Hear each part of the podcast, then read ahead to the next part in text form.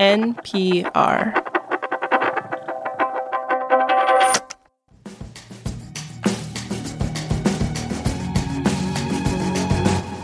This is the Indicator from Planet Money. I'm Darian Woods. I'm Wailin Wong, and this is Indicators of the Week. It's a scary edition, Friday the 13th. We're joined by Planet Money's very own Nick Fountain. Welcome. Boo! Nick, we invited you onto our show and you give us a jump scare. So rude. It's an October Friday the 13th, and our Indicators of the Week, you know, full disclosure, they're not spooky. They're just normal, but on a spooky day and month. So today we're talking about those pesky hidden fees and what to do about them, the struggling German economy, and why the Powerball lottery keeps getting so big. And ghosts. Who are you going to call? The Indicator. All that after this break. This message comes from NPR sponsor Babson College. The world needs entrepreneurial leaders, and you can become one at Babson College. Gain the skills to lead, motivate, and inspire through a specialized master's or MBA program with full time, part time, and online options. Turn ideas into action with a graduate program that caters to your professional needs and fits your lifestyle. Ranked number one in entrepreneurship by U.S. News and World Report. Apply now at babson.edu slash grad programs. This message comes from NPR sponsor Yahoo Finance. Think you've done it all when it comes to your financial future? Take those investments to the next level with Yahoo Finance. Whether you're a seasoned investor or are looking for that extra guidance, Yahoo Finance gives you all the tools and data you need in one place. For comprehensive financial news and analysis, visit the brand behind every great investor, yahoofinance.com, the number one financial destination. Non spooky indicators of the week. You are up first, Darian. All right, so I'm going to start by bringing hope for a better world. It's a big promise, big promise. Yeah, huge promise. I have a personal indicator. You may relate. I'm going to read you out my full price list of a recent Airbnb booking that I was looking at. Okay. So, two nights, $200 for those two nights. Okay. Cleaning fee, $75. Ugh, of course. Airbnb service fee, $38.82. Taxes, $13.75.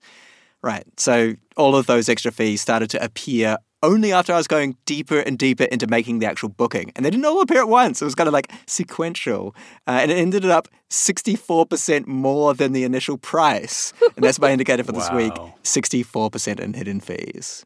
Yes, that is such a headache. I've experienced this too, although I haven't taken the time to actually calculate it. And I feel like you also see this on, you know, booking.com, hotel websites. You can't get away from all these fees. Yeah, I'm sure we've all seen it in concert tickets. You can also see it at car dealers, internet service companies. There are all these kind of vaguely worded add on prices that are not optional. And by the way, there is this official word for them junk fees. Is that what Airbnb calls them? yeah, just junk fees, $55. That would be more honest, yes, but no. so, the Federal Trade Commission this week proposed a new rule to ban junk fees. So, the companies would have to show all the mandatory costs in the price right from the start. It's because that bait and switch makes it harder to compare prices. It lets companies get away with charging more than they might otherwise when you're comparing. And in general, this kind of situation leaves everybody worse off. Except, of course, for the companies. They, they're better off. Right. But, you know, overall, obscured prices are bad for markets. They're bad for society. You know, this is a classic economic case for regulation to come in. By the way, I've got some details here. The FTC wants to ban two subcategories of junk fees, right? So we've got hidden fees, so those 64% of extra Airbnb fees that I had to pay but I only found out about later. And it also wants to ban what it calls bogus fees. Is that the official word? Bogus fees. That is literally what it says on the press release. Bogus fees are described as when it's not clear what the fee is actually for. And the FTC wants to allow consumers to seek refunds and seek money from companies who don't comply. All right, so what now? People have two months to comment on this. And look, this is regulation, so there would be costs to businesses. You'd have more lawyer time, you'd have maybe one off staff time, updating pricing, and so on. You know, for the accommodation sector, the FTC calculated that this rule might cost companies anywhere between a few hundred dollars to about a thousand dollars each year to comply. But it also reckons that the savings to the consumer are worth it. All right, so from bogus fees to Sprechen Sie Deutsch Berlin. Wailin, Our international correspondent, Nick Fountain, with the transition. yes, my indicator is 0.4%. That is how much the German government now expects its economy to shrink this year. Ouch. You never want that GDP number to be negative. No, you do not. And the German economy minister, Robert Habeck, shared an updated forecast this week that is bleaker than their earlier estimates. But the reason I chose this as my indicator is because of something else he said about the German economy. He said the country's most pressing structural problem is a shortage of skilled workers. You know, they have good paying jobs and not enough people to do them. And he is floating a solution, kind of an uneasy solution for some people. He says Germany needs more immigrants to fill these jobs. I feel like there must be a, a long German word for most pressing structural problem. And I think other countries could probably adopt that word too because lots of economies are in a similar position as Germany. They have an aging population and a shrinking workforce. In Germany's case, the government identified hundreds of categories of jobs that are short workers. So that's everyone from metal workers to nurses and pharmacists. Okay, so it sounds like jobs that require a bit, bit of extra education and training before you can start them. Yeah, and the German economy minister is saying immigrants could fill those gaps. And to that end, the country has a new immigration reform law that will take effect later this year and into next year.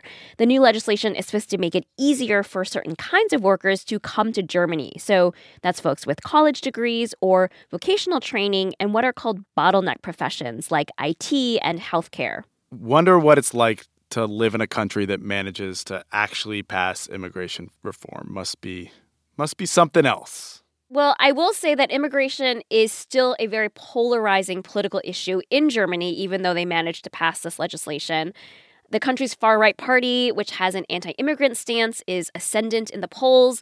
And the economy minister, even as he was calling for refugees to be integrated into the workforce, said there needs to be better control over who comes into the country. Okay, well, thank you for that international update, Wailin. Uh, next, we have Nick Fountain. Tell us what you have. Right. So, my indicator of the week, can you guess when I tell you the number? It's $1.76 billion. Oh, I know this one, sadly. What is it? Well, it's the jackpot for this week's Powerball, which I did not win.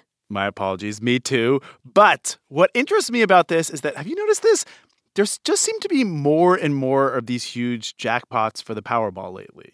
I was really curious about this. Why are there more and more bigger and bigger jackpots? What if I told you that the organization that runs Powerball, it's called the Multi-State Lottery Association, they changed the odds not too long ago so that it's a lot less likely for you to win the big prize. Oh, bummer, but maybe not too surprising.